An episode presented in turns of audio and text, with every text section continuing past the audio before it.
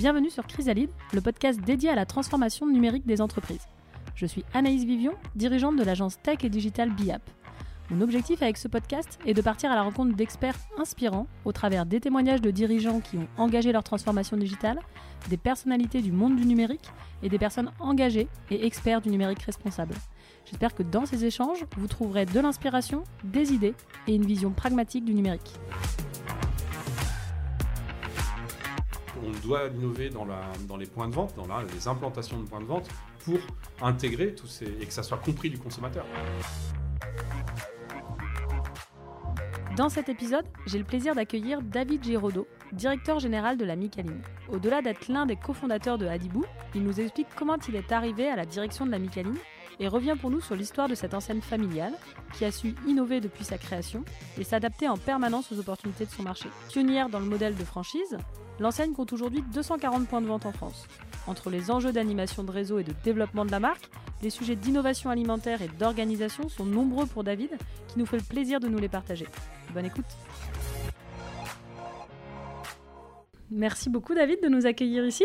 Avec plaisir. C'est chouette. Euh, du coup, le site est beau. On a même eu des cookies à, à l'accueil en s'enregistrant. On Donc, nous a euh, gâtés, c'est cool. c'est chouette. Euh, ce que je te propose, en tout cas, comme tous mes invités, c'est peut-être de commencer par toi, qui tu es, d'où tu viens. alors, soit on peut remonter très loin, soit du coup, tu peux, tu peux revenir plutôt un peu sur ton cursus euh, scolaire et comment tu as, D'accord. voilà, comment as commencé dans ta vie professionnelle jusqu'à l'arrivée à la Micaline. Ok. Donc j'ai 53 ans, hein, je suis marié, père de deux enfants, euh, des grands, puisque le, plus, le plus vieux a 30 ans, euh, va avoir 30 ans dans 3 jours, et puis euh, le plus jeune a 26. Euh, tous les deux en activité, donc voilà, c'est fait ça. Je suis d'un cursus, on va dire classique, filière lycée, bac C, enfin bac scientifique, euh, puis après, euh, IUT, puis démarrer une école d'ingénieur. J'étais en fait passionné de jeux vidéo. Et euh, donc l'école était à Bordeaux. Et en fait, j'ai croisé des gens qui étaient les futurs créateurs d'Adibou. Et en fait, je me suis lancé dans l'aventure, j'ai arrêté les études, je me suis lancé dans l'aventure Adibou. Je sais pas si Adibou, ça vous dit quelque Ça me chose. parle, été une utilisatrice d'Adibou. euh. Donc voilà, vous avez un des, co- cofondateurs d'Adibou devant vous. Un, deux, trois, trois petits chats, voilà.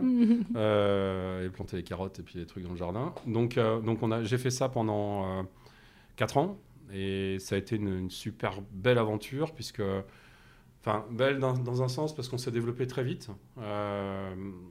Euh, à l'origine, c'était un centralien qui était, euh, qui était euh, je dirais, celui qui a eu l'idée de faire ça. Nous, on était la partie technique Mhm. d'Adibou.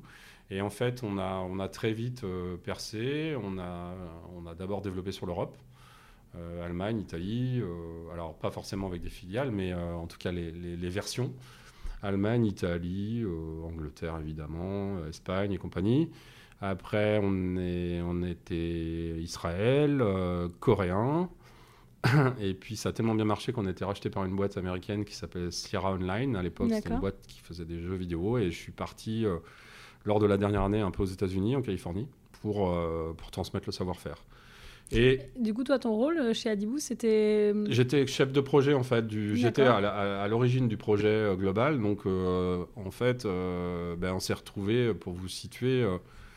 Euh, la société s'appelait Cocktail Vision. euh, on est passé de Bordeaux à Paris, je passe, mais on était euh, 120. D'accord, ok. Donc on faisait pas que Adibou, on faisait Adi aussi, qui était la- Mhm. le grand frère d'Adibou, et on faisait aussi, on avait une division jeux vidéo. Alors, donc moi je supervisais tout ce qui était la programmation euh, au sens large. Donc euh, on bossait avec des graphistes, des musiciens, des- tout ce que vous voulez euh, pour, pour réaliser les jeux. Bon, il se trouve que ma grand-mère s'appelle, euh, mon arrière-grand-mère s'appelle Angelina Barto. On arrive à la Micaline. Et, et donc j'ai toujours suivi moi en fait euh, la, la saga familiale euh, comme ça, hein, puisque ne serait- mon arrière-grand-mère déjà nous réunissait toute la famille euh, tous les tous les ans. Et, et donc j'ai- fait des saisons quand j'avais 16-17 ans. ça s'appelait pas la Micaline, mais bref, on, a, on ouvrait les petits magasins l'été sur sur la côte à Saint-Jean. Et en 1994 en fait, euh, donc euh, là j'étais dans ma période un peu États-Unis, Paris. J'avais déjà mon premier enfant et, et André Barthaud, donc le fondateur de la Micaline, m'a euh, convaincu de le suivre dans l'aventure. Ça s'est passé comme ça en fait. Et euh, tu as un lien de parenté euh, c'est mon grand cousin. ce que. Voilà. En fait, le- le- pour l'histoire, mon arrière-grand-mère à Salertaine, ma grand-mère maternelle, donc la fille aînée des Barthaud, vient de Salertaine à Saint-Jean-de-Mont. créé la, boulangerie à Saint-Jean-de-Mont au moment des mhm. congés payés, puisque à ce moment-là, Saint-Jean-de-Mont commence à se réveiller. Et puis mon, ma grand-mère, en fait, cède la boulangerie à son frère, par elle sur les Sables d'Olonne, peu importe. Et donc son frère tient la boulangerie jusqu'à la céder à son fils, André Barthaud. Voilà comment ça s'est fait. Euh, et donc moi je suis arrivé en 1995 dans l'aventure, euh, avec, euh, alors à l'époque il y a 20 points de vente à peu près. On vient juste de s'appeler la Micaline, on s'appelait la Croissantrine avant. Et, et, André, après une réflexion sur le, le, truc, est persuadé qu'on va se développer sur l'ensemble du territoire et me dit écoute, tu viens en aventure, il nous faut euh, planter une base dans le sud de la France pour euh, pouvoir euh, avoir plusieurs bases de développement. Donc voilà ce que je te propose. Hein. C'était un contrat de, 18 lignes et demie à peu près. tu crées un magasin pour montrer que tu es capable. Et puis après, on y va. Donc, c'est ce que j'ai fait. J'ai créé un magasin à Cognac. à l'époque, c'était le sud. c'est bien le sud de la Vendée. Hein. Et puis, euh, un an plus tard, je suis parti à Toulouse. Pour le coup, là, on était un peu plus au sud. Et donc, j'ai installé une autre Micaline à Toulouse. Euh, ce qui a permis de faire une base pour montrer à des éventuels candidats à la franchise bah, ce qu'on était capable de faire, parce mhm. qu'on ne connaissait pas du tout là-bas. Enfin, pas, d'ailleurs, on ne connaissait pas beaucoup, tout court. Parce que quand tu es arrivé, les 20 magasins, c'était pas des franchisés, c'était des magasins intégrés Plus ou moins, mais il y avait, c'était des franchisés sans être des franchisés, c'est-à-dire que la notion de contrat de franchise n'existait pas. Euh, ce qui nous posait d'ailleurs un problème majeur parce qu'on accompagnait quand même nos, nos, je sais pas comment, nos franchisés sans les nommer comme ça. Mm. Et, euh, et, par contre, le métier de franchiseur n'était pas rémunéré. Et ce qui a vraiment changé la donne, c'est qu'on a, fait, on a créé ce métier de franchiseur. On a fait un espèce de tour de passe-passe, mais, mais sans perdant, hein, qui est de dire bon, ben écoutez, euh, on va vous baisser les prix d'achat des produits de 5% et on va prendre 5% de, royalties au titre de l'accompagnement de la franchise. En hmm. fait, c'est ces bases-là qui nous ont permis de financer ce que vous avez là autour. Le développement. Ce métier de franchiseur euh, hmm. qui petit à petit, euh, au départ, on était, euh, on était 5 ou 6. Et puis bah, aujourd'hui, on est 60 parce que, si vous voulez faire de la franchise, il faut, faut développer, il faut chercher des emplacements, il faut animer, il faut, hmm. faut, faire du marketing, il faut faire tout un tas de trucs. Voilà, donc je suis parti quand même avec ces bases-là, donc on était assez confiant sur notre capacité à convaincre des gens de venir. Donc Toulouse, créer ce magasin à Toulouse.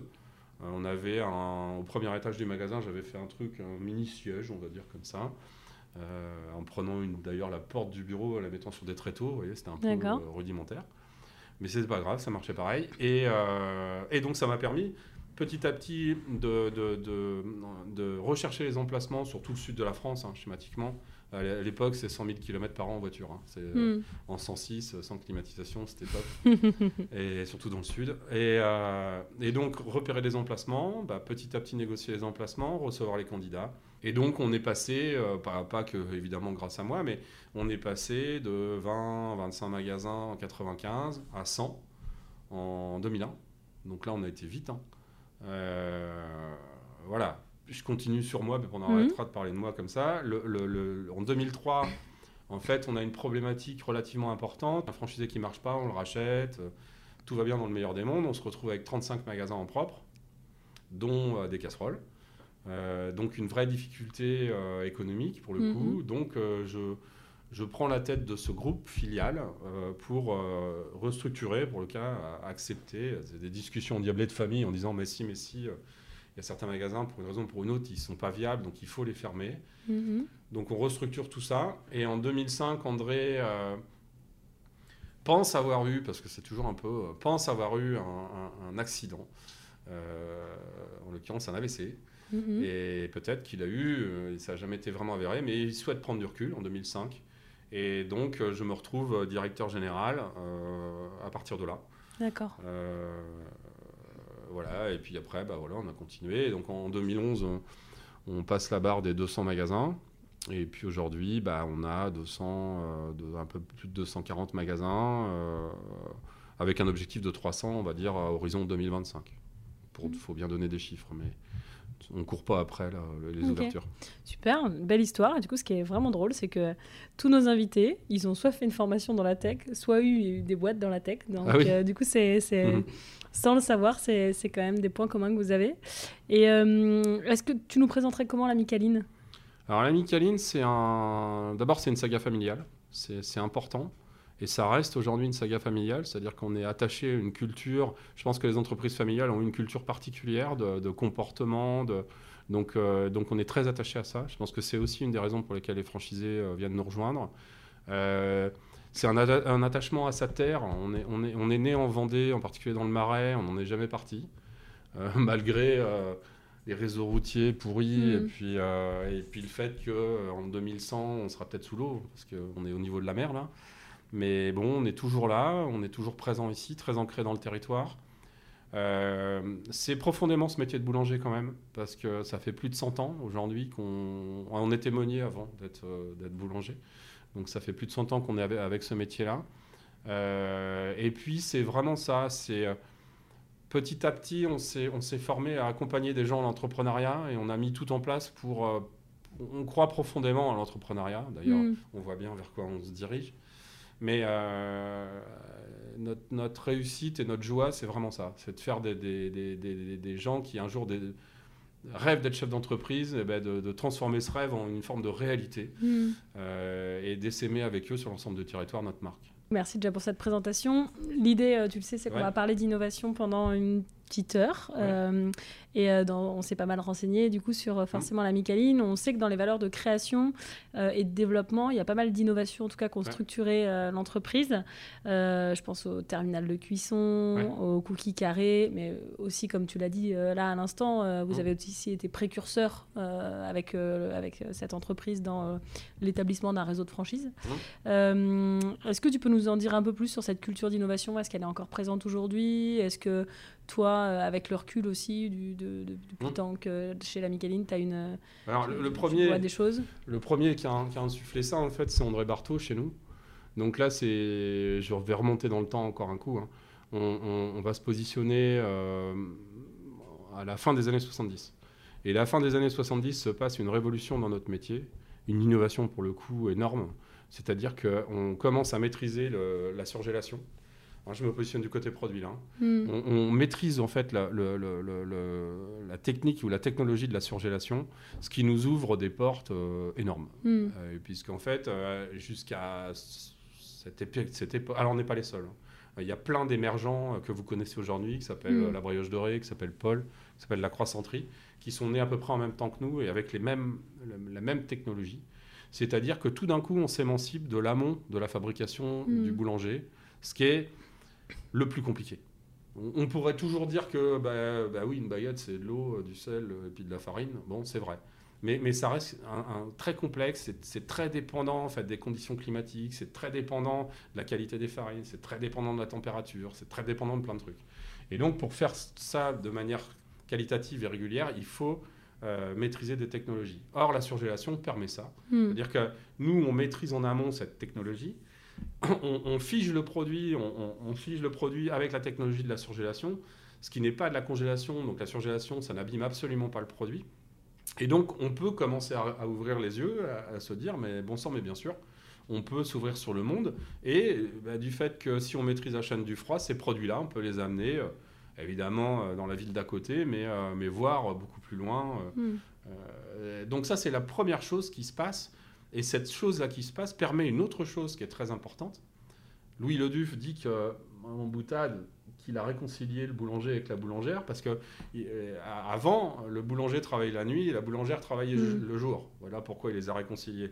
Grâce à la surgélation, on s'émancipe du travail de nuit quasiment, euh, et donc on est capable de faire à la fois du commerce et de la production en même temps et, tout au long de la journée, sans avoir à faire des prévisions euh, la nuit pour ce que je vais vendre le jour. Oui, parce que c'est quand même une difficulté du métier de boulanger, c'est ah euh, le fait qu'il faut se lever très tôt et ah du coup, euh, bah, pour, que, pour pouvoir avoir les produits prêts au moment où les consommateurs veulent les acheter. Quoi. Donc nous, qu'est-ce qui se passe? C'est qu'on résume la mise en place, c'est ce qu'on appelle ça comme ça, la mise en place de la boulangerie, on la résume à deux heures de temps. Hein, c'est-à-dire qu'on met des produits en fermentation la veille, je passe les détails, mais quelqu'un arrive à 5 heures du matin, à 7 heures, on est prêt à ouvrir.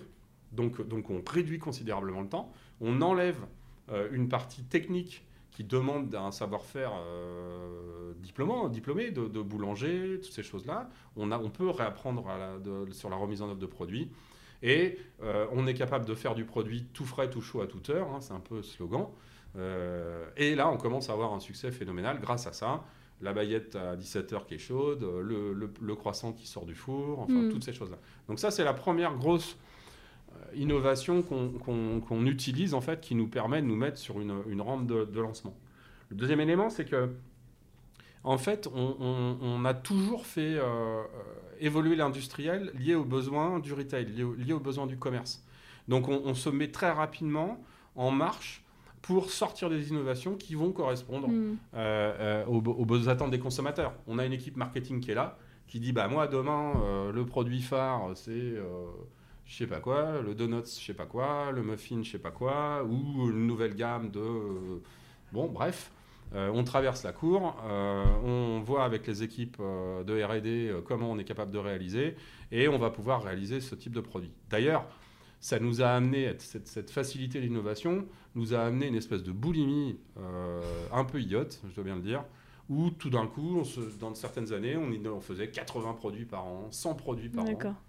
Et parce que du coup, Ken, dans l'équipe R&D, euh, euh, euh, orienté produit, Ouais. euh, tu as quel type de profil? Tu as des Alors, cuisiniers des... Ouais, alors j'ai tout. J'ai des ingénieurs agro qui sont un peu généralistes, parce qu'il faut quand même, après, il y, a il y a une côté technique et scientifique de la chose, mais, mais j'ai surtout des boulangers, Mhm. j'ai surtout des pâtissiers, euh, des cuisiniers, effectivement, pour les, les produits traiteurs. C'est des professions, on va dire, classiques hein, euh, Mhm. pour ça. Et puis en amont, parce que c'est pas, c'est pas eux qui, qui- Eux, ils vont plutôt faire de- du développement, pas trop de recherche. J'ai une équipe market avec des chefs produits. Euh, chez nous, il y a des chefs produits qui sont plutôt dans le domaine de la boulangerie traditionnelle Mhm. des chefs produits dans la, dans la restauration rapide, qui vont être en fait en veille, hein, les renifleurs des tendances, et qui vont eux, eux définir ce que- ce qu'on doit réaliser. Mais l'idée, c'est qu'à chaque fois... Alors, y a- il y a- vous avez deux choses. Vous avez le- la boulangerie traditionnelle, où là, on va dire, c'est un peu chasse gardée de, de notre usine. C'est lui qui va réaliser autant Mm. que possible. 98% des produits que vous avez dans les Michelin sont des produits qui ont été conçus et qui sont fabriqués ici. La restauration, c'est pas la même chose. Restauration au sens saladerie et sandwicherie, puisque là, ça va être de l'assemblage. Hein, on fabrique pas ici de sandwich froid ni de salade. L'idée, c'est d'avoir le plus de fraîcheur possible en magasin. Donc, c'est plutôt de la création de recettes.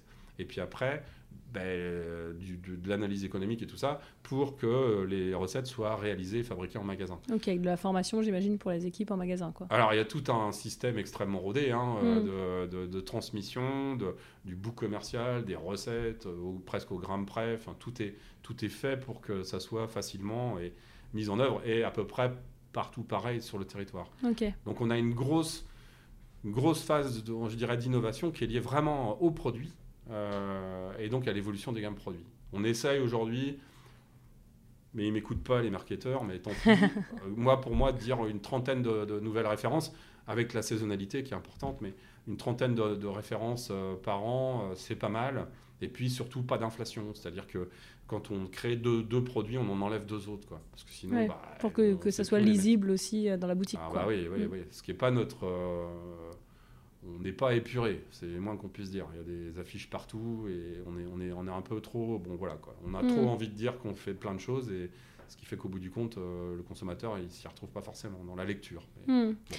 Et du coup, la, la Micaline, c'est un réseau euh, de commerçants, 240 boutiques, hein, Ouais. c'est ça? Mm, mm. Euh, Donc, que des franchises? Quasiment. Que des 90%, franchises. ouais. Et, euh, et comment ça se passe l'animation d'un réseau de 240 euh, boutiques? C'est quoi, euh, c'est quoi tes enjeux au quotidien, les enjeux de, Ouais. de, de ton équipe? Parce que euh, bah, voilà, le, réseau a grossi de manière assez euh, rapide et du coup, j'imagine qu'il doit y avoir des gros enjeux dans l'animation. Bah alors, l'enjeu, on va dire, après je, je vous expliquerai comment on essaie de le faire, mais l'enjeu, c'est une espèce de modélisation quand même la plus précise possible euh, dans tous les domaines sur le, dans les points de vente. C'est-à-dire que dans la remise en œuvre des produits, dans le respect des normes d'hygiène, dans euh, la mise en place des opérations marketing, dans l'acceptation des nouvelles méthodes, l'acceptation des nouveaux matériels, c'est... euh, ce qui est assez marrant, c'est que euh, c'est aujourd'hui le mode de management que chaque entreprise voudrait. C'est-à-dire qu'on est sur un management transversal, sans hiérarchie. On ne peut pas taper sur les doigts de quelqu'un, on peut simplement le convaincre de faire. Hmm. Et, et donc, c'est cette capacité à convaincre les gens de nous suivre. Euh, donc, donc c'est de la pédagogie, c'est de, bah, c'est de l'information, mais c'est de la pédagogie, c'est du sens, c'est pourquoi je fais ça. C'est, c'est vraiment, je pense, aujourd'hui, le management de, pas de demain, d'aujourd'hui, mais. euh, et et c'est, c'est notre art, c'est notre apprentissage. Hmm. Alors, On a plusieurs types de techniciens ou d'experts autour de nous. On a déjà des formateurs. C'est-à-dire que bah, la première chose que fait un, franchisé quand il vient chez nous, c'est qu'il est formé en grosso modo une dizaine de semaines sur les produits, mais pas que, sur les métiers. Et puis après, on a de la formation continue. On a une école de formation qui s'appelle LMC Academy, euh, qui, euh, sur tous les domaines, en fait, euh, l'hygiène, le commercial, mm. la production, enfin, le technique produit, apporte des formations sur le réseau pour les salariés. Et de différents niveaux. Ça peut être une formation d'un jour sur les techniques d'hygiène, comme un cycle de, responsable commercial, par exemple. Comme sur des formations management, on a vraiment quelque chose d'assez précis. Et après, on a deux, on a deux types de personnes qui sont au front tous les jours. les animateurs de réseau, donc il y en a 12, euh, sur trois métiers euh, distincts, un sur la technique produit et mhm. l'hygiène, un sur le commercial et un sur le management et la gestion. D'accord, donc ils tournent sur les magasins pour venir apporter euh, du coup l'aide aux franchisés quoi. Voilà, on fait des diagnostics et, avec eux et puis en fonction de ce qu'on détecte, on va dire bon bah là on va plutôt insister sur le trimestre suivant sur tel type sur le sur la technique produit ou euh, sur euh, plutôt le management et, les techniques de management euh, par rapport à ça. Et après, c'est beaucoup de rencontres, c'est-à-dire qu'un réseau de franchise, c'est comme une grande famille. Hein.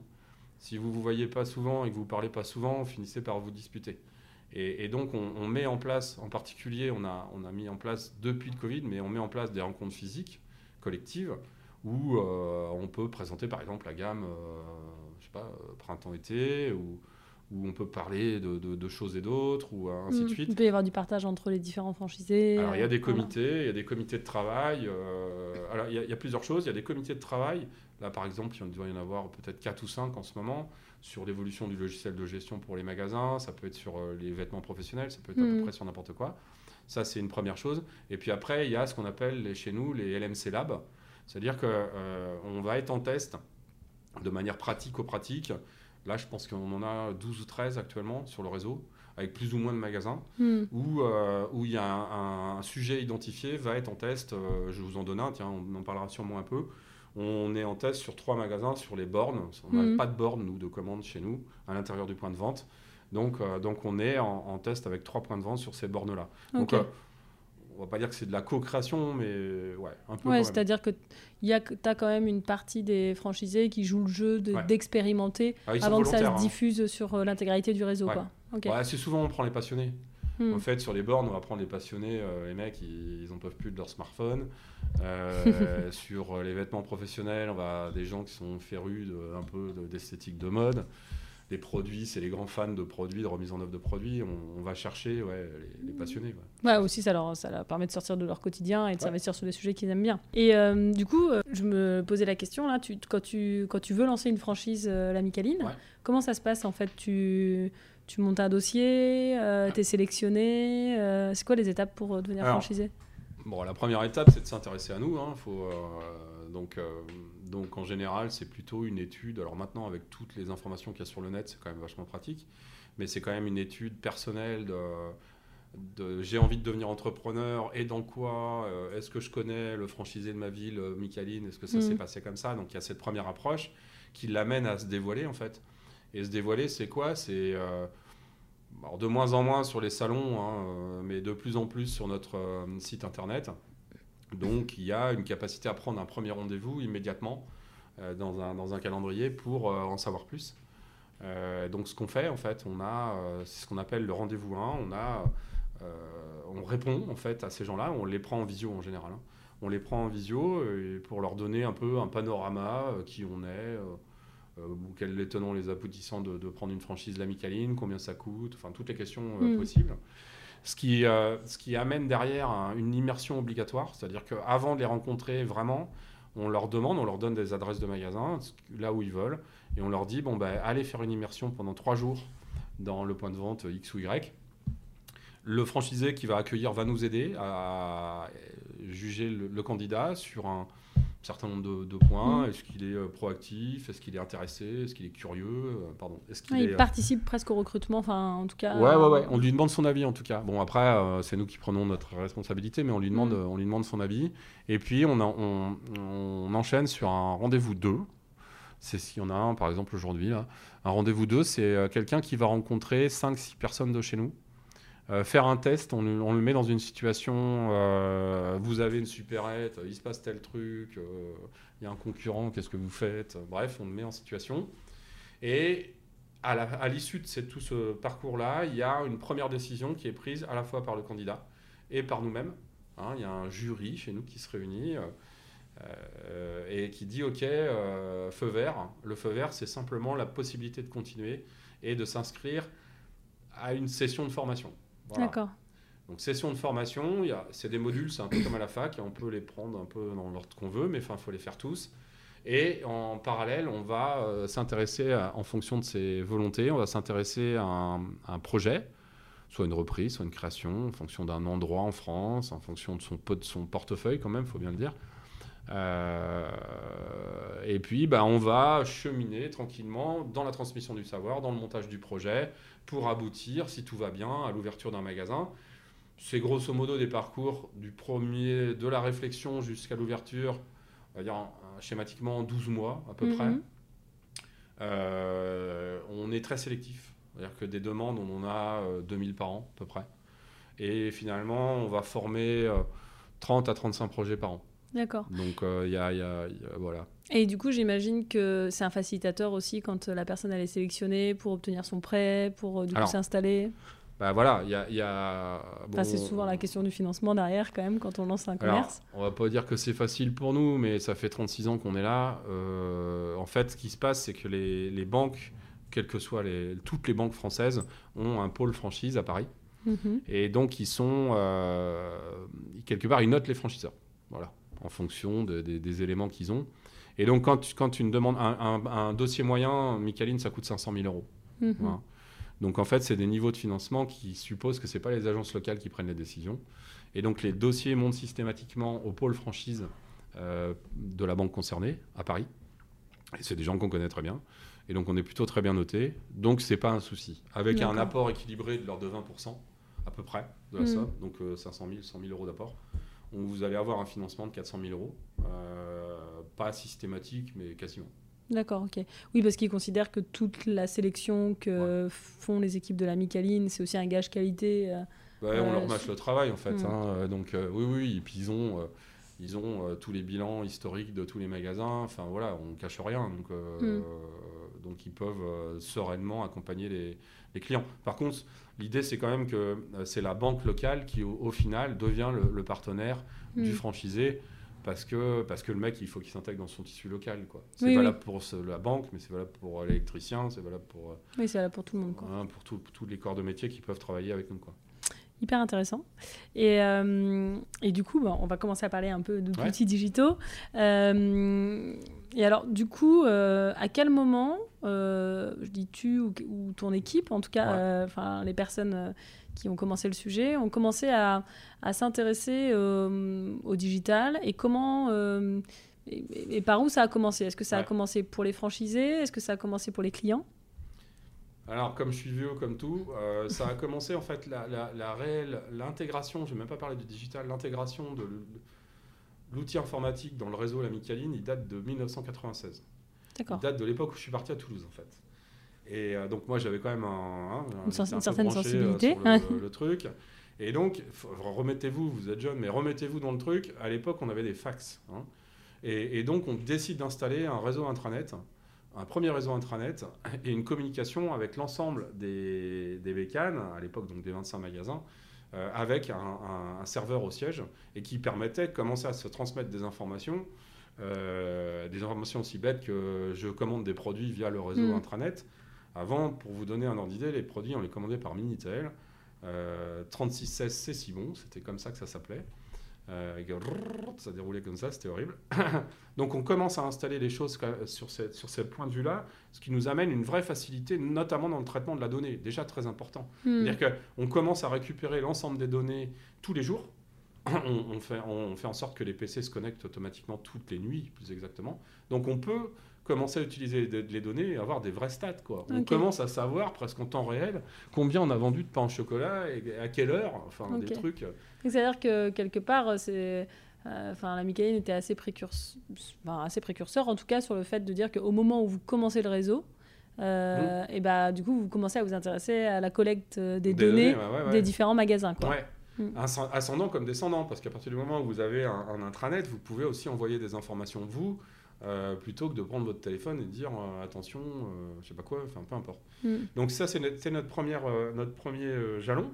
Donc évidemment, ça s'est perfectionné, ça s'est développé. On a commencé à avoir des outils, des caisses qui étaient connectées et toutes ces choses-là. euh, voilà. Après, dans l'outil digital à proprement parler, on développe deux choses. Entre 2005 et 2010, je crois, on commence à s'intéresser à la PLV dynamique. On commence à se dire, tiens, ça peut être intéressant d'avoir, plutôt que des affiches, euh, d'avoir euh, des écrans euh, qui vont diffuser des informations. Et en plus, on va pouvoir, là aussi, on, fait une centralisation, on va pouvoir en fait faire des plannings de diffusion d'offres Mm. commerciales. Mm. Euh, C'est-à-dire qu'à 17h, on va plutôt parler de, de la quiche que, et, à, et à- et à 9h du pain au chocolat le matin. Quoi. Hmm, Plutôt Donc que d'avoir euh, ta pancarte figée Ouais, pour voilà. toute la semaine. Quoi. Donc on met ça en place. On met ça en place avec un- une boîte de Bordeaux. euh, bon, on n'est pas séduit. Franchement, on n'est pas séduit. Euh, les mises à jour, c'est long. Euh, Les franchisés euh, peuvent intervenir sur leur, planning, mais ils le font jamais. Ça pose plein de soucis. Finalement, on abandonne le truc. Par contre, on développe en, parallèle quelque chose qui est très important pour nos franchisés, pas pour nos clients. On développe notre premier réseau social qui s'appelle la Calinosphère, où là, on, dit bon, il faut qu'on. Les- Les gens de Strasbourg ne savent pas ce qui se passe à Nantes et ne savent pas ce qui se passe. euh, Et les gens ne peuvent pas échanger entre eux, les franchisés, sur les bonnes pratiques. Donc, on va faire un réseau social. Et donc, on va pouvoir, euh, chacun, euh, non, non censuré, on va pouvoir, chacun va pouvoir poster des trucs. Nous, on va pouvoir envoyer des informations dessus. euh, voilà, on, on- on- on crée ça. Et on est toujours, on à la version 3 hein, aujourd'hui. Euh, on a maintenant un journal télé pour les franchisés à l'intérieur. Mhm. On sait que à, à- je sais pas où c'était la fête de la Mogette ou je sais pas quoi. et donc il y a des petits reportages qui sont faits. Euh, ça c'est ça c'était plutôt génial. Euh, pour ce qui est du digital commercial, on commence à créer une, une appli de click and collect. On va dire il y a il y a 5 ans, il y a 6 ans dans ces eaux-là. Sincèrement, euh, et d'ailleurs c'est toujours valable aujourd'hui, cette chose-là du click and collect, alors on a essayé en, en interne, on a essayé avec InnoverDeur, on essaye avec... euh, c'est pas quelque chose qui est utilisé par les consommateurs, franchement Hmm. pas. L'idée étant de. Tu commandes depuis ton site et du coup, tu peux aller chercher en magasin Ouais. euh, ta commande. Ouais. Quoi. En fait, très vite est venu, euh, sont apparus les agrégateurs, Hmm. qui, qui, qui- ça a été un peu à ras de marée en fait. hein. Uber, Deliveroo, euh, ils ont tout. euh, En fait, la valeur ajoutée du, du- du- de la commande à distance pour nous, des outils digitaux, en fait, c'est la livraison. C'est pas Mm. tellement la commande. Y a- on n'attend pas chez nous. Euh, Il n'y a, a- il y a pas de. Bon, hormis commander, euh, vous êtes 12 euh, en réunion, vous voulez commander 12 sandwichs parce que là, ça va, il y a du sens. Mais vous êtes tout seul. Euh, voilà. Le- les- on est revenu euh, par rapport à ça. Bon, aujourd'hui, on a quand même une appli de, de- de click and collect. Euh, mais on a 170, 180 magasins qui sont avec des solutions euh, d'agrégateurs. D'accord, ok. Uber, euh, avec des performances qui sont très très très variées. On a les magasins qui font jusqu'à 20% de leur chiffre d'affaires, ce qui est beaucoup, hein, Hmm. sous cette forme-là. Et puis, mais en moyenne, dans le réseau, c'est plutôt 4-5. Quoi. Donc ça reste... euh, Donc, ils vont travailler avec euh, Uber, avec Deliveroo Ouais. euh, et avec euh, les différents acteurs de la place. voilà, pour du coup vraiment développer la livraison, en tout cas. C'est ça qui compte. Et après, bon, le, notre souci sur cette, ce marché-là, c'est que ce marché-là, nativement, il a été construit pour la restauration rapide. Hmm. Et une forme de restauration rapide particulière, c'est je, je fais à la demande. Vous commandez quelque chose, je vais commencer à fabriquer mon truc. Ce qui Hmm. n'est pas le cas chez nous. C'est-à-dire que malgré les, les évolutions technologiques, si vous me demandez un, une, euh, je dis n'importe quoi, un pain complet euh, et que je ne l'ai pas, je ne peux pas vous le faire dans les 30, dans les 30 minutes. Il me Mm. faut 2h30, 3 heures de réalisation. Ce qui fait que ça implique une gestion en temps réel des ruptures et ainsi de suite. C'est assez complexe. Le deuxième élément, c'est qu'en fait, c'est c'est Uber et, et Delivery, euh, Deliveroo, pardon. Notre métier de boulanger, ils ne le comprennent pas très bien. Mm. Eux, ils répondent à une offre de restauration à des moments précis de la journée. C'est ça leur truc. Hmm. Et quand on leur dit que nous, on aimerait avoir euh, apparaître plutôt comme des boulangeries et plutôt comme des gens qui pouvons répondre en, en- au petit-déj de, la matinée ou, à- ou peut-être un assortiment pour l'apéritif ou ce genre de choses, Bon, ils nous écoutent, mais, euh, mais pas trop. Ce qui Mm. fait que on est noyé dans les catégories. euh, quand vous êtes sur Paris, par exemple, bon, euh, vous en avez, euh, vous vous connectez quelque part à Uber, vous avez 100, 150 offres, quoi. Oui, c'est-à-dire que le sandwich est noyé dans les pizzas, les hamburgers. On arrive en dixième rang, quoi. Pe- Personne aujourd'hui, hor- hormis en B2B, je pense, mais, mais en B2C, euh, vous êtes en train de regarder un match de foot. euh, Tiens, si je me mangeais un jambon beurre, bah non. C'est rare. bien le parallèle.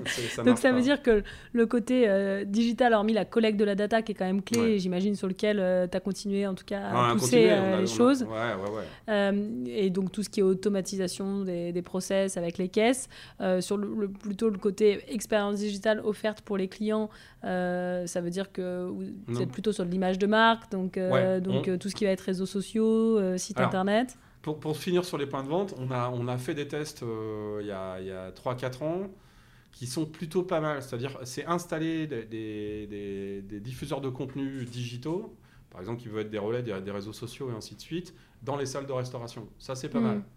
Franchement, franchement on n'est pas du tout convaincu par, euh, même si peut-être d'un point de vue RSE, admettons, je suis pas sûr. euh, oui, on peut remplacer une affiche par un écran. Ok.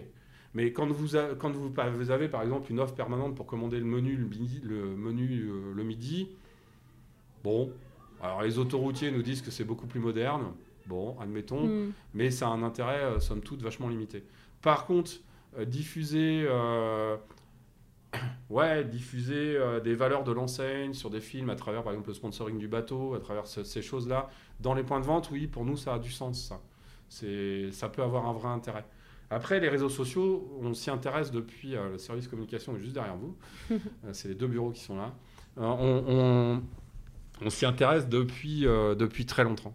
Depuis très longtemps, on a compris, et c'est pas nous qui l'avons compris en fait, c'est un fan de cookies qui, on s'est retrouvé avec une page Facebook début des années 2010 avec quasiment 100 000 fans sans qu'on fasse rien. Ah oui, d'accord, fan de cookies quoi. Voilà, ça a été créé par un, par un truc et puis il y a eu un essor euh, énorme autour de cette chose. Euh, alors déjà, on, évidemment, on regardait les réseaux sociaux, mais, mais, mais on s'est dit, bah oui, bah oui, oui, oui, bien sûr que oui. Et donc on a, on a pris en main, on a demandé à prendre en main cette, cette page, on en a créé une deuxième. Aujourd'hui, on a 200 et quelques mille fans de- sur, les, sur Facebook. Euh, évidemment, on a pris le...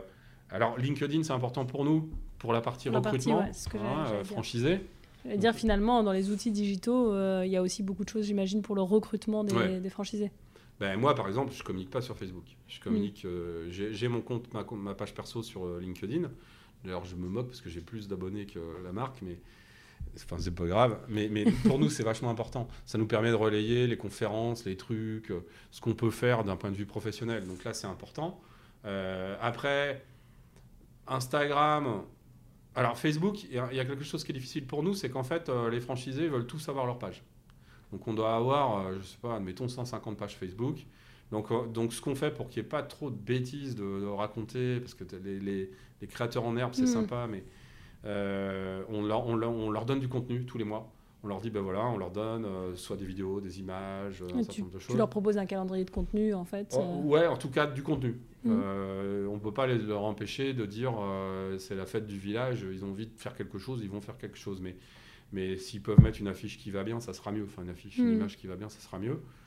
Euh, Instagram, on y est. Bon, on fait un peu de photos de produits, voilà, montons. Là, là c'est plus compliqué parce que les, ça, c'est codé. Les, les- les utilisateurs sont relativement exigeants sur Instagram et, euh, et laisser nos franchisés faire leur propre page, c'est plus embêtant. Enfin, le- mhm. la com voudrait pas, mais c'est difficile de les empêcher. Et puis après, alors euh, TikTok, euh, TikTok. hein. Euh, moi, j'y comprends rien perso, mais Mais Vous y êtes? Enfin, du ouais, coup, la ouais, marque ouais, y est? ouais, ouais, on a une page. Et d'ailleurs, c'est c'est souvent ça qui est le plus regardé. hein. Euh, bon, après, c'est un peu. euh, Bon, moi, je leur fais confiance. hein. Euh, Les... Une des plus grosses vues qu'on ait, ait eues sur, sur YouTube, je pense, ou sur, sur Facebook, un jour, elles m'ont dit, elles, parce que c'est que des filles, elles m'ont dit David, il faut qu'on prenne. On avait un food truck à l'époque. Il faut qu'on prenne un food truck et puis on va aller dans un endroit en Lozère. En Lozère, il n'y a pas de Micaïne. Et puis on va aller distribuer des cookies aux gens et puis on va se filmer. bon, si vous voulez. Donc elles sont parties avec le food truck là-bas. Et puis ils ont fait euh, les, les faux folles euh, devant un champ avec des vaches derrière et, et Zou, et donc interviewer des gens, euh, voilà. Et en fait, on a eu 150 000 vues de ça. Donc, donc maintenant, bah, si elles veulent faire des choses comme ça, elles le font. Hein, donc les réseaux, on est, on est Donc c'est assez... très marque, quoi, en tout cas. Ouais, ouais, ouais. Et du coup, sur la partie digitale, euh, du coup, pour les franchisés, donc là, tu disais que vous avez euh, euh, le réseau social, du coup, pour partager, partager de bonnes Mhm. pratiques euh, et autres. Et du coup, là, j'imagine que tu as pas mal de tunnels d'acquisition pour vous faire connaître auprès des, des entrepreneurs, essayer de les séduire sur le fait que la Micaline est peut-être le Alors, bon commerce. c'est un réseau interne. hein. Ouais, c'est un réseau interne. Ouais. Donc ça, en tout cas, c'est quelque chose que tu fais pour, euh, pour euh, apporter du plus à tes franchisés. Et après, du coup, sur les outils digitaux que tu vas utiliser plutôt dans on va dire, ta recherche euh, d'entrepreneur, là, j'imagine que tu as, Alors, a- mis en place pas mal de choses pour aussi euh, bah, convaincre les entrepreneurs que euh, c'est la- chouette à une, une boutique Tout à Micaline. fait. quoi. Alors bon, il y a, il y a- il y a- il y a LinkedIn qui est un réseau très adapté, puis après il y a, notre site internet qui est quand même Mm. euh, assez, euh, assez fourni, avec une partie euh, qui est dédiée donc à devenir franchisé hein, quelque part. Hmm. Donc, euh, puis après, ben, on essaye, on, est, on, est, on refuse très rarement les médias, donc on essaye de- de- d'être relayé. euh, euh, moi, les- dès qu'on me propose des trucs, je le fais en fait. Je le fais parce que c'est, euh, j'ai fait Patron Incognito il y a 5 ans. Euh, c'est franchement, euh, en termes de, en termes de, de- de portance pour l'image de marque, c'est des trucs qui sont, euh, qui sont très importants. Hmm. Donc euh, on, on essaye, on a une agence de com et on essaye de répondre au maximum à ces, à ces trucs, y compris dans des, dans des médias comme BFM ou des choses comme ça. Et pour, euh, Patron Incognito, ça t'a servi pour euh, développer l'image de marque Ah ouais. euh, ouais. Ouais, Qu'est-ce que tu retires de cette expérience? Perso, Ouais, perso, et puis même pour, euh, pour l'entreprise. alors perso c'est un sacré truc. Parce que c'est, euh, alors le seul truc est, c'est super flippant parce qu'on a toujours l'impression qu'on va se faire avoir, qu'on va se faire reconnaître. C'est vraiment ça qui est, c'est dur à voilà et c'est hyper immersif, c'est-à-dire que ça dure 9 jours. On rentre pas chez soi en 9 jours. L'équipe de tournage, on vit avec l'équipe de tournage quasiment pendant 9 jours. Et donc dans le, dans le film, dans le film, dans l'émission, je m'appelais Jérôme, donc ils m'ont appelé GG pendant 9 jours. donc c'est très, très immersif, c'est super rigolo. Je connaissais pas bien ce monde-là du, du tournage, c'est quand même des gros tournages, hein. Il y a une- c'est une quinzaine de personnes, c'est grosse caméra, ingénieur du son, euh, ils mettent les moyens. Donc donc c'est marrant de voir euh, tout ça. Euh, après, après oui, on voit des trucs. Après c'est- réel ce qu'on voit, mais c'est très scénarisé. Hmm. C'est-à-dire que c'est pas forcément dans ce sens-là que ça s'est passé. Euh, ils sont à la recherche d'émotions, ils sont à la recherche de moments, ils s'en foutent du métier qu'on fait. C'est pas la question. Les- les- la, la question, c'est la rencontre qu'on va faire avec des gens Hmm. euh, et, et qu'est-ce qui va ressortir de cette rencontre-là? Donc euh, moi, est-ce que j'ai vu concrètement sur le terrain? Ouais, j'ai vu que j'étais euh, j'étais totalement rouillé pour ce métier-là. Ça- le pire, c'était l'usine, c'était une catastrophe. euh, j'étais sur ligne, c'était Charlie Chaplin, quoi. J'étais comme le mec qui court après les trucs, enfin, c'était horrible. Et, euh, et dans les magasins, bah, j'étais complètement dépassé euh, sur, sur les recettes, sur même si bon, les, les fondamentaux, je les ai, hein, mais, mais euh, j'étais dépassé là-dessus. Mais puis ça m'a interpellé sur la complexité du métier. C'est-à-dire que moi, la dernière fois que je l'avais fait vraiment, notre métier, on va dire que c'était euh, il y a. J'ai bien donné des coups de main de temps en temps, mais je veux dire, réellement en 2005, quoi. Hmm. Et, euh, et donc, et donc je ne me rendais pas compte intellectuellement, forcément, puisque à l'origine de l'innovation et tout, mais on inte- intellectualise. Par exemple, je me suis retrouvé au Drive, on a des, quelques Michael et des Drive. Bah ouais, sur un bureau, c'est facile le Drive, hein, c'est super simple. hein. Mais quand vous êtes avec le casque, vous savez pas si vous allez avoir le produit, euh, c'est hyper, hyper dur. Hmm. Euh, les, les- les- les recettes de sandwich aujourd'hui sont hyper élaborées. C'est, Ouais. a- Donc tu t'es retrouvé presque à te dire euh, tout ce qu'on conçoit n'est pas si simple que Ah ça. bah, clairement, Ouais. clairement. Et pour nous, il y, a- il y a trois choses qui sont fondamentales dans un magasin. C'est est-ce que ça va plaire aux clients? Ça paraît idiot, mais rayonnance commerciale. Puis après, euh, il y a est-ce que c'est rentable de le faire ou est-ce que et, et- et le rapport à la pénibilité. Hmm. Et le rapport à la pénibilité dans nos métiers, il est, euh, il est, euh, c'est une aspérité très forte. Euh, Aujourd'hui, notre métier est considéré par la jeune génération comme dur Hmm. par les horaires, par, par le côté physique de porter des trucs, même si on s'est émancipé. Donc euh, euh, voilà. Donc, et pour l'entreprise que ça a apporté, c'est un truc de fou. On n'a jamais eu autant de candidatures de pour la franchise. Donc il y a, il y a- il y a quand même 3 millions de personnes qui regardent ça. Hmm. Et puis c'est rediffusé tous les ans depuis 4 ans. Donc euh, bon, c'est toujours la même chose, mais à la même période. Et, euh, et donc, ça donne envie aux gens de nous connaître, en fait, Mm. de savoir qui on est, de, ne serait-ce que d'aller sur le site internet, de dire, tiens, c'est qui ces Ouais, gens-là donc c'était une bonne action pour le recrutement, quoi. Ouais, ouais, ouais. Mm. Et euh, ouais, ouais, non, non, non, je pense qu'il faut. euh, Aujourd'hui, en fait, c'est beaucoup plus important pour une entreprise.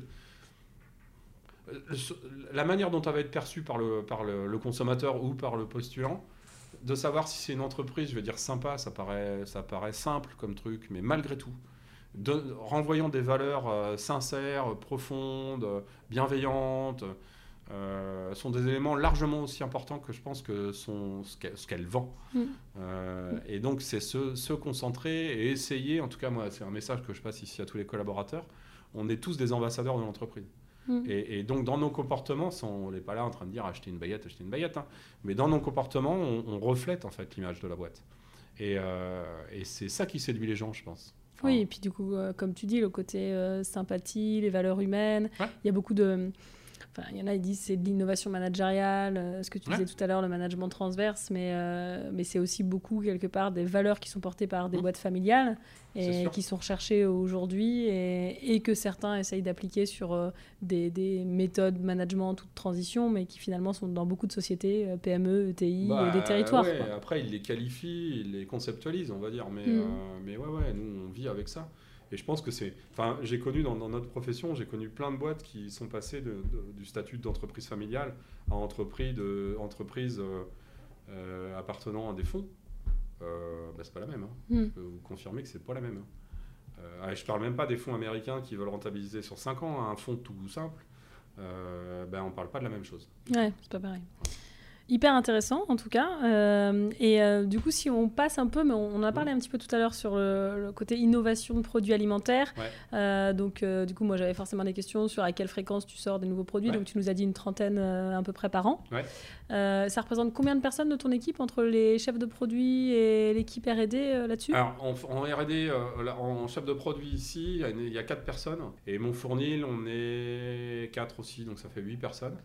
Euh, où là, on va être mais plus sur euh, soit de la recherche fondamentale, par exemple euh, sur le- la réduction du taux de sel dans les produits. Mm. C'est des, des éléments qui sont hyper importants pour nous, ou du taux de sucre. Ouais, C'est ce que j'avais posé comme question. Tes projets de recherche, Ouais. c'est Alors, ce type c'est de ce qu'on projet. appelle nous de la recherche, c'est peut-être pompeux, mais c'est ce qu'on appelle un peu plus de la recherche sur le long terme, c'est-à-dire que c'est pas quel produit il faut sortir demain, c'est sur quelle tendance il va falloir euh, appuyer pour euh, pour euh, ne pas passer pour de la malbouffe où on n'est pas bon, on a des produits avec qui sont riches, on a des produits qui sont qui sont avec du sel et du sucre qui sont dans les dans les viseurs du, des deux enfin des PNNS successifs. Mhm. Euh, donc, euh, donc il s'agit d'inventer la gourmandise de demain euh, en, en réinterprétant ce, ce genre de choses. Alors, on peut travailler, on peut travailler nous-mêmes en, en interne sur, sur ce sujet-là. On peut travailler aussi avec des startups alimentaires en food tech pour Mhm. voir euh, avec des sujets qui peuvent être ceux-là. hein, euh, Oui, parce que du coup, c'est un peu chahuté quand même l'alimentaire sur ses Ouais. côtés innovation produit. C'est quoi, les, c'est quoi les tendances pour. Enfin, moi qui c'est pas du tout mon métier, j'imagine que les personnes qui nous écouteront non plus, c'est quoi les, les grandes tendances aujourd'hui euh, sur lesquelles il faut que la Micaline travaille, ou il faut en tout cas que n'importe quel industriel en tout cas travaille pour du coup arriver à séduire le consommateur demain Déjà, pour pas, la- pour pas lui, lui- lui- le, le- le répulser, j'allais dire. Parce qu'en fait, quand on est industriel, la, la- la première, euh, la première euh, réflexe ou le premier réflexe qu'il peut y avoir chez un consommateur français, c'est de dire c'est industriel, quoi. Et euh, c'est pas bon, quoi. C'est industriel. Donc il faut, il faut arriver, je suis administrateur à la Fédération de la boulangerie, donc là c'est un, un problème de la profession mhm. c'est de dire comment on peut faire comprendre que euh, que c'est pas parce que c'est fait en grande série que tout d'un coup ça devient pas bon. Euh, donc nous, en l'occurrence avec notre petit bras, on, on- avant Covid on n'a pas recommencé, mais on ouvre les portes de l'usine, on a à peu près 10 000 visiteurs par an. Je dirais que c'est que 10 000, hein. mais, c'est déjà ça, de montrer que désacraliser un peu les choses.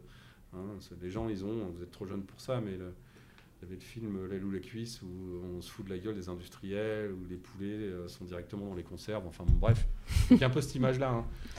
C'est avec Louis de Funès ce film. Et, euh, et donc il y a déjà ça. Le- le- le- le- les tendances qu'il y a, les grandes tendances, euh, qui font partie d'ailleurs notre. euh, on a un programme RSE qui est assez cossu. Et notre, notre premier pilier de- de- du programme RSE, c'est euh, les- des produits sains et responsables. Donc voilà comment on peut qualifier les produits sains et responsables. La première chose, pour nous, c'est les additifs. C'est-à-dire que c'est la chasse aux additifs. On a un engagement, c'est déjà le cas. On a 95% de nos produits, matières premières, produits finis, qui ont moins de 5 additifs. D'accord. Alors, additif, c'est un, mot, c'est un gros mot en France. Ce n'est pas forcément un gros mot. Il y a des additifs qui sont controversés. Là, on n'en a pas. D'accord. C'est-à-dire des additifs qui pourraient être. Eh, il vaut mieux un principe de précaution parce qu'on ne sait pas que si on en mangeait beaucoup, hein, ce qu'il faut comprendre aussi, c'est ça, on est très très formaté. C'est-à-dire qu'à un moment, il y avait, euh, il y avait euh, une substance nocive, nocive dans les pâtes, je ne sais pas si vous vous rappelez, qui venait en fait des œufs. Euh, grosso modo, pour commencer à être malade, il fallait manger 50 kg de pâtes tous les jours pendant un an. Quoi, hein. Mais bon, hmm. admettons que ça puisse être nocif. Donc s'il y a un risque, principe de précaution, on ne mange pas. Donc ça, c'est des additifs qu'on appelle controversés. Puis après, vous avez des additifs qui sont euh, nécessaires euh, et qui ne sont pas controversés, mais qui sont des additifs malgré tout. Euh, et donc, on essaye de faire la chasse aux additifs par rapport à ça. Mais ils, ont une utilité, ces additifs-là. Par exemple, d'épaississant, par exemple, de choses comme ça. donc, donc, il faut trouver des, alternatives à ces additifs tout en conservant un produit. Hmm. par exemple, tiens, je ne sais pas si vous savez ça, on dit le gluten, c'est pas bon. C'est pas un additif, mais c'est pas bon. Si vous enlevez le gluten de la pâte, en fait, vous avez de la pâte à crêpes. En fait, c'est ça qui se passe. Hmm. Donc, de la pâte à crêpes euh, euh, sur une ligne de fabrication, c'est pas très pratique. Ouais, c'est compliqué par rapport à ce que vous voulez faire, en tout cas. Hein, vous voyez Donc, ça peut être de cet exemple-là. Donc, on, peut, on, va, on va aller chasser les additifs. Le deuxième élément qu'on va, qu'on va aller rechercher, et là, je vous le dis au, fond de moi, je pense que c'est. Mais, mais, le, mais le, le je veux dire, les médias ont gagné, c'est qu'il faut acheter français. D'accord? Il faut acheter français. Moi, je suis profondément européen. Je, ça ne me dérange absolument pas d'acheter du jambon en Espagne, hein, sincèrement. Hmm. On travaille avec euh, Potiga, le fournisseur de jambon juste à côté de chez nous, là. Euh, il, travaille moitié avec l'Espagne, moitié avec la France. Et très sincèrement, d'un point de vue qualitatif, le jambon espagnol est meilleur. C'est pas bien de hmm. dire ça hein, par rapport à nos amis bretons, mais c'est comme ça. Euh, mais c'est pas pas dans l'air du temps cette affaire-là. Hein. donc il faut mettre le petit drapeau français sur les trucs. Donc on a aujourd'hui 100% de nos appros, que ce soit en protéines animales, que ce soit en farine, que ce soit en œuf. Tout est euh, français. Tout est français. Et cerise sur le gâteau, euh, si vous pouvez avoir une labellisation du charolais, par exemple pour le bœuf, euh, des œufs élevés en plein air pour, pour les œufs, ben vous êtes encore mieux perçu par les consommateurs. Hmm. Ce, qui est, ce qui est franchement, admettons, admettons, ce qui est en train de se passer aujourd'hui sur la grippe aviaire dans nos régions, c'est principalement dû au fait que les poules soient élevées en plein air. D'accord. Parce qu'en fait, pour choper la grippe aviaire, il faut être au contact aviaire majoritairement des oiseaux sauvages. Hein. c'est de là que ça vient, c'est une hmm. grippe. Hein. Euh, et donc, en fait, ils sont en contact des, oiseaux sauvages et ils chopent la grippe. Et, donc, euh, oui, c'est sûrement mieux pour le bien-être animal, mais, mais euh, voilà. C'est très compliqué. Hein. Là, aujourd'hui, vous me posez une question, il n'y a pas une réponse. Il y en a qui vont mm. vous dire, bah, pour moi, manger sain, c'est manger bio oui, parce que vous aussi, vous, donc, euh, tu parlais en effet des additifs, du coup de la partie euh, produits français, et sur ces sujets bio, vegan, c'est des choses que, que, hmm. que tu intègres, et que tes équipes intègrent du coup dans, comme des tendances aussi?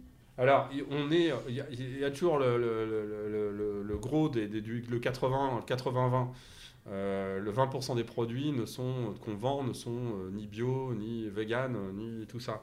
Par contre, on a aujourd'hui euh, une gamme bio, on a six, références en pain en bio. Euh, on, a, euh, on a des produits végétariens dans chacune des gammes hmm. de restauration rapide. Donc oui, on répond à ces tendances-là, c'est certain. après, la complexité, franchement, c'est ça, c'est c'est la qualification du sain et responsable. franchement, ça dépend des gens. Il y en a qui vont être beaucoup plus sensibles, L214 par exemple, au hasard, hmm. vont être très très sensibles au bien-être animal ils s'en foutent de savoir si euh, il est euh, belge ou, euh, ou, français. Ce qu'il faut, c'est qu'il respecte le poulet soit respecté mm. dans son élevage et ainsi de suite. D'autres, c'est le producteur local. D'ailleurs, il y a une tendance aujourd'hui qui, qui, est de, de, considérer que le producteur local, s'il fait bio, c'est tant mieux. Mais déjà, si local, c'est mieux que c'est bio. C'est mm. mieux que bio. Bon, je ne sais pas pourquoi, hein, mais, mais c'est des espèces de croyances qui s'installent. Euh, donc, euh, nous, on essaye d'être là-dedans. Je pense que, bon, la ligne, elle est prise maintenant. Hein. Euh, le français, oui. le, Le bio, pas forcément, mais par exemple, pour nous, c'est plus important d'avoir un, chocolat équitable qui va voir le jour au niveau dans toutes les gammes cookies Hmm. à partir de la, du- de la deuxième moitié de l'année, que d'avoir, du, par exemple, du, du chocolat bio. Parce que du chocolat bio, d'abord, on n'est pas du tout sûr. Chocolat, ça pousse pas en France. hein. On n'est pas du tout sûr de la manière dont c'est dont c'est fait. Et ce qu'on est sûr, c'est que euh, aujourd'hui, s'il n'y a pas une recherche de, de l'équitable dans toute la filière de la production du café et du chocolat, bah, ça nous pose un problème. Ouais. Donc on, on prend cette décision-là. Mais du coup, j'entends quand même que ces, ces sujets, ils sont pas simples quelque part, des Non. exigences des consommateurs euh, dans, le, Non. dans, dans un métier comme le tien, quoi. Non, non, non, non, non, non, c'est pas simple. Et puis en plus, les- les- la- la cerise sur le gâteau, c'est que euh, les gens, euh, quelque part, en résumé, veulent toujours plus avec moins. Euh, et que ça coûte pas, je veux dire toujours plus, mais que ça coûte pas plus cher. Hmm. Et c'est une erreur, c'est une hérésie de se dire si vous voulez élever des poulets en plein air pendant un certain nombre de jours, nourris avec des éléments, de, des aliments encore plus aujourd'hui avec les crises des matières premières, avec des aliments de qualité, vous ne pouvez pas payer un poulet 5 euros le kilo. C'est- Mm. Oui, c'est-à-dire que du coup, ces exigences sont recevables dès l'instant où on pourrait augmenter davantage le prix du produit, quoi. Voilà, donc moi, mon problème derrière tout ça, c'est à la fois de monter, de le comprendre, ces exigences-là, et de maîtriser les modèles économiques, c'est-à-dire qu'il faut que mes franchisés continuent de vivre. Donc moi, si je le fabrique plus cher, bah, il faut que je le vende un petit peu plus cher, Hmm. et il faut qu'ils puissent le vendre un petit peu plus cher. Sinon, on va pas y arriver. Euh, c'est un peu la même chose pour les services, on parlait du digital. On peut mettre plein de services digitaux dans les magasins, plein de choses, plein de trucs. Hmm. Derrière, il y a plein d'abonnements. Hein. euh, faut pas rêver. hein. Des tablettes, c'est des abonnements. Des trucs, c'est des Mm. abonnements. Vous en avez partout. Il faut au bout d'un moment quand même bien gagner sa vie. Enfin, je mélange Mm. un peu les choses, mais, mais euh, pour, les, pour les produits, c'est clair que si les gens, enfin, si les gens continuent euh, de, de- de se ruer chez Action euh, pour acheter des trucs euh, venant de l'autre bout du monde à n'importe quoi, des casques euh, audio à 1,99€, bah, ou des Mm. pizzas à 0,99€. Moi, je, je- vous me donnez une pizza à 0,80 0,99€, je, je, je sais même pas comment c'est possible. Ne serait-ce que par rapport aux ingrédients qu'il y a dessus. Je comprends pas. Hmm. C'est-à-dire que moi, non seulement je ne l'ai pas fabriqué, j'ai même pas pu acheter les ingrédients, je l'ai surtout pas mis dans un, dans, dans- dans un emboîtage, je l'ai surtout pas mis dans un camion, et j'ai surtout pas donné de la marge à celui qui va la vendre à 0,99 dans le rayon. Donc, euh, c'est un peu ce qui se passe, je ne vais pas faire de politique du tout, mais c'est un peu ce qui se passe aujourd'hui dans notre relation à on veut tout et tout. On veut du gaz Mhm. et du pétrole, euh, mais on veut dire non à ces méchants russes, quoi. Bon, Ouais.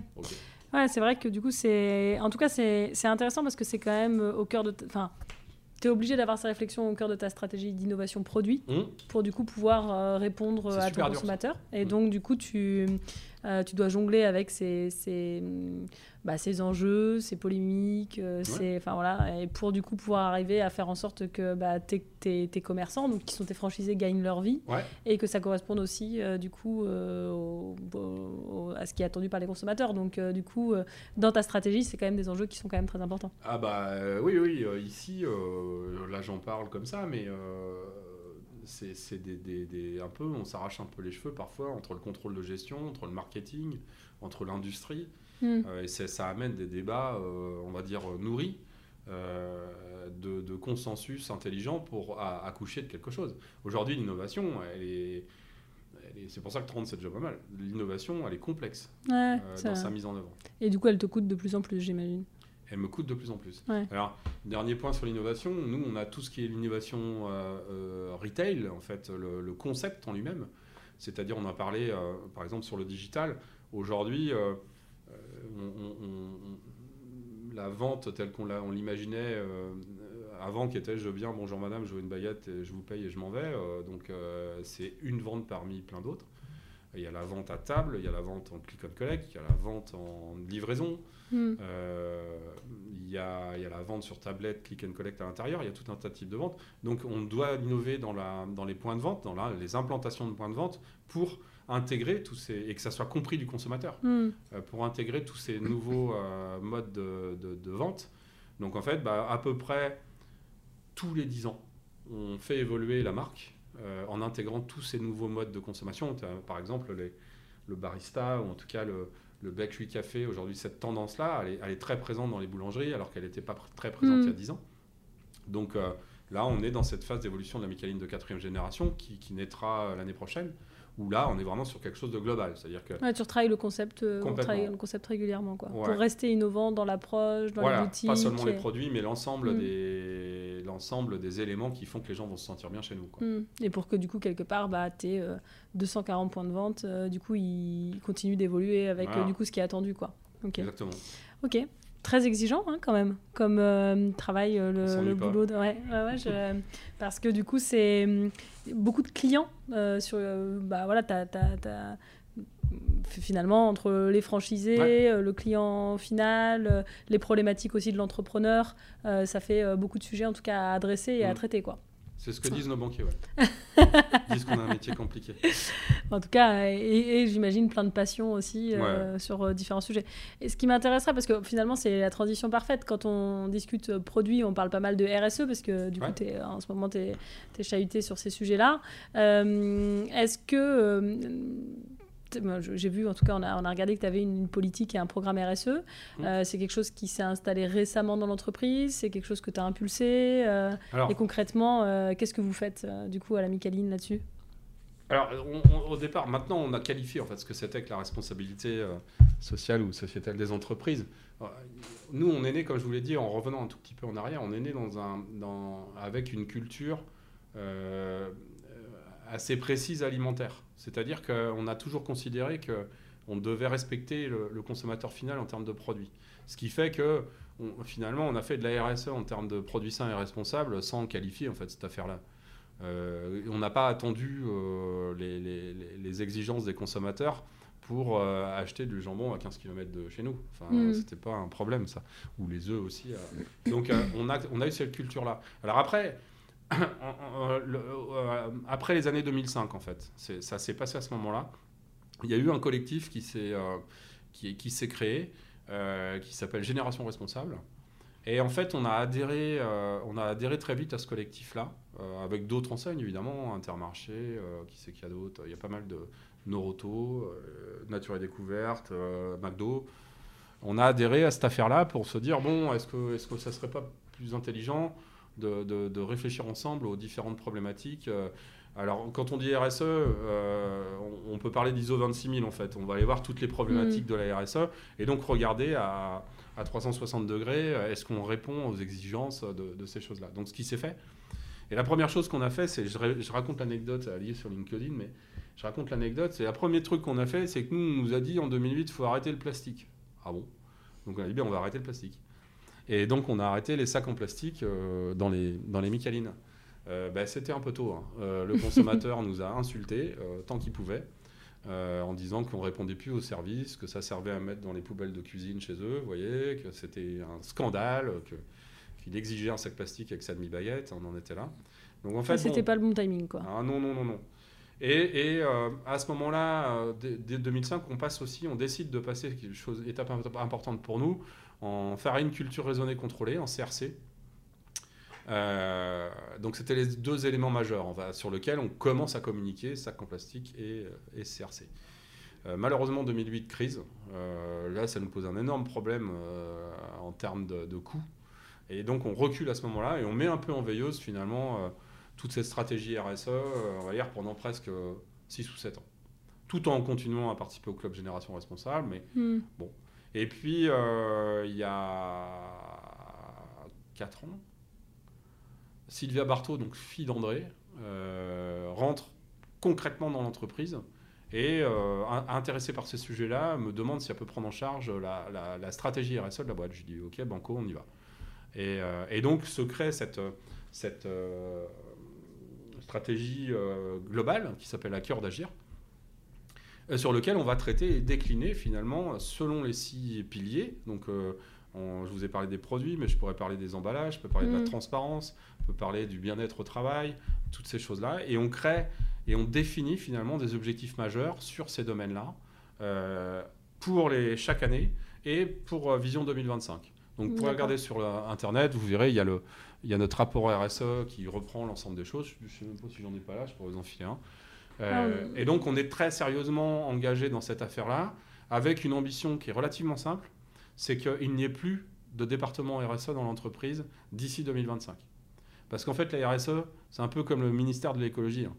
Si vous avez un ministère de l'écologie et que de l'autre côté, vous avez un ministère de l'industrie qui s'en fout de l'écologie, bah, votre ministère de l'écologie ne va pas servir à grand-chose. hein. Et est-ce que du coup, euh, d'avoir euh, initié, parce que ça je suis bien d'accord avec toi, l'idée c'est vraiment de d'impulser euh, le changement, mais qu'après du coup il soit instauré dans les services Ouais, sans forcément du ça. coup euh, créer quelque chose qui vient à la confrontation euh, Ouais. d'autres services. Mais est-ce que tu as vu du changement dans peut-être la fidélisation de tes collaborateurs, Ah bah, dans la fierté. posture client, dans, dans même l'augmentation du chiffre d'affaires potentiellement Non. Non, ok. Sincèrement, non. Pour, pour ce qui est du retail, pense qu'aujourd'hui, on est tous dans des postures. Je parle pas de, tiens, euh, de ces marques-là de chaussures. qui- qui- Il y a quelques mecs qui, qui, qui- qui réussissent à être les, les gourous de la RSE et qui sont euh, perçus comme ça. Et ça leur- c'est pour ça qu'ils vendent des pompes. Euh, la, la- la plupart des enseignes comme la mienne, on va dire que d'un point de vue consommateur, on fait plus du RSE, enfin de la RSE défensif. Hmm. C'est-à-dire que si on ne fait pas du port français, on va avoir un problème. Si on ne fait pas du, d'élevé en plein air, on va avoir un problème. Si on ne fait pas la réduction des emballages ou du tri sélectif des déchets, on va avoir un problème. Donc je ne dis pas euh, c'est comme ça, mais je ne crois pas que ça soit une valeur ajoutée. Je pense que personne n'a le choix Hmm. de, de- de faire ça. Par contre, à l'intérieur de l'entreprise, dans le choix de l'entreprise pour les salariés, pour moi, c'est hyper important. C'est euh, euh, quand je dis fierté, c'est hyper. Moi, je je j'essaye toujours de voir le niveau de fierté des collaborateurs autour de moi. Enfin, c'est difficile, pas marqué sur le front. hein. je mais- suis fière d'être. Mais, euh, mais vous savez, c'est, voilà, si vous êtes fier de votre boulot, euh, vous le racontez autour de vous, euh, vous racontez que, alors c'est, vous racontez qu'il y a un bateau, vous racontez je sais pas quoi, vous racontez des trucs, vous racontez que euh, il a fait pas trop incognito, vous racontez des trucs. Et, et, euh, et- et je pense que les gens racontent qu'on fait de la RSE, hmm. sincèrement. Et, euh, Donc c'est un élément de booster interne quoi. alors booster interne et, euh, et je pense la jeune génération euh, aujourd'hui va plutôt aller chercher dans une entreprise qui, qui, qui- qui semble vouloir aller dans le bon chemin plutôt que celui qui dit bah moi euh, franchement c'est pas mon problème hein. du moment que je gagne du pognon euh, ça me va bien donc euh, c'est presque plus là c'est c'est comme mon histoire de bateau le, le sponsoring bateau ouais Bon, déjà, on ne va pas gagner le Vendée Globe, ça c'est sûr. Et puis, euh, et puis est-ce que le consommateur voit Oui, on fait des études de notoriété. Mais le jour où j'ai dit à tout le monde qu'on allait sponsoriser un bateau du Vendée Globe, je peux vous assurer qu'à l'intérieur, dans l'entreprise, truc de fou, j'avais jamais vu des gens aussi contents. Hmm. Contents. Euh, donc, euh, donc en fait, je pense que la RSE euh, aussi, oui, je suis fier de ma boîte parce que parce qu'ils font attention, parce que euh, parce qu'ils proposent euh, aux collaborateurs de recharger les voitures. euh, Il y a des bornes gratos pour recharger les bagnoles. parce qu'on propose des locations de vélo aux gens qui ont envie de faire du vélo. parce que on a toute une démarche. Vous voyez, tu vois, Mm. c'est pas c'est pas des grands trucs, hein, Mm. mais Mais c'est participer en tout cas au changement de demain et du coup Ouais. montrer que du coup vous avez à cœur de le faire au quotidien quoi. exactement. Top, hyper intéressant. Et alors du coup pour terminer, qui est ma Ouais. dernière question Ouais. avant de savoir où on te trouve et où les gens peuvent te poser des questions, euh, c'est quoi tes enjeux toi à 5 ans? 5 ans, euh, 10 ans euh, Alors mes enjeux, je vais parler un peu perso, puis après les enjeux de l'entreprise. Mes enjeux perso, c'est que si on veut que cette boîte reste familiale, il faut que je sois euh, pertinent pour former la prochaine génération. J'ai 53 ans, je suis pas vieux, mais, mais on- André m'a montré qu'il faut du temps pour faire ça. Donc donc c'est un vrai enjeu parce que euh, vous savez, euh, c'est fragile une boîte familiale Mm. et, euh, et qu'il ne s'agit pas d'envoyer entre guillemets la génération suivante au charbon par principe. hmm, Donc il faut, il faut faire le chemin pour, pour garantir et, et comprendre comment sera la, la gouvernance demain de cette entreprise. Parce que euh, à, à chaque génération, une gouvernance particulière. Euh, là, par exemple, il y a trois sœurs, trois sœurs, donc une seule qui est dans l'entreprise. Mais comment on fait? Qu'est-ce hmm, comment on a- qu'est-ce qu'on dit aux deux autres Comment ça marche Est-ce qu'on les fait participer aux décisions de Mm. l'entreprise Vous voyez, c'est des, ça paraît pas euh, bon, mais c'est, c'est compliqué. Et en plus, comme c'est des relations familiales, c'est à 95% de- de- du, du temps c'est agréable et 5% c'est totalement irrationnel. Mm. C'est forcément. émotionnel, donc il y a plus, c'est- pas cohérent. Bon, donc ça c'est ça c'est mon objectif personnel. L'objectif pour l'entreprise, bah, déjà il faut qu'on invente. On est euh, on est ici euh, un- au bout de l'histoire d'un point de vue euh, industriel, c'est-à-dire que on- notre outil historique il est saturé. On peut plus le faire grandir. Donc on va devoir prendre des décisions qui sont importantes euh, de construction. ici, ailleurs, quoi Est-ce que. Bon, tout ça, c'est des décisions qu'il faut prendre, on va dire, mm. au maximum dans les deux ans qui viennent. et puis, le, le troisième élément, c'est de réussir effectivement ces deux actes majeurs là continuer à apprivoiser le digital pour être présent dans cette histoire-là, que la marque, je sais pas, je sais pas si on va aller dans la comment ça s'appelle le, truc de Facebook là, la virtuel, le métaverse. J'en sais rien, je ne sais pas s'il faut faire ça, mais, mais en tout cas déjà être, continuer d'être un acteur dans ce domaine-là. Euh, euh, et puis et puis surtout. Compte tenu de tout ce qui nous arrive, être maître du modèle économique pour permettre à des gens de devenir encore entrepreneurs, en tout cas de le rester, hmm. et à d'autres de devenir entrepreneurs. C'est ça notre vocation, c'est ça notre raison d'être, donc, euh, donc on va le faire. Donc est-ce qu'on le fera avec une seule marque demain, la Micaline Est-ce qu'on le fera avec une deuxième marque complémentaire ou pas? Euh, Je ne sais pas, c'est des décisions euh, qu'on doit prendre. On travaille actuellement sur un, sur un, groupe avec mon codir qui s'appelle Vision 2035, qui doit justement préciser dans quel domaine on, voudrait aller pour assurer une forme de croissance la plus pérenne possible à l'entreprise. Hmm. Donc donc, tu as des, beaux sujets devant toi, en tout cas. Ouais, ouais, ouais.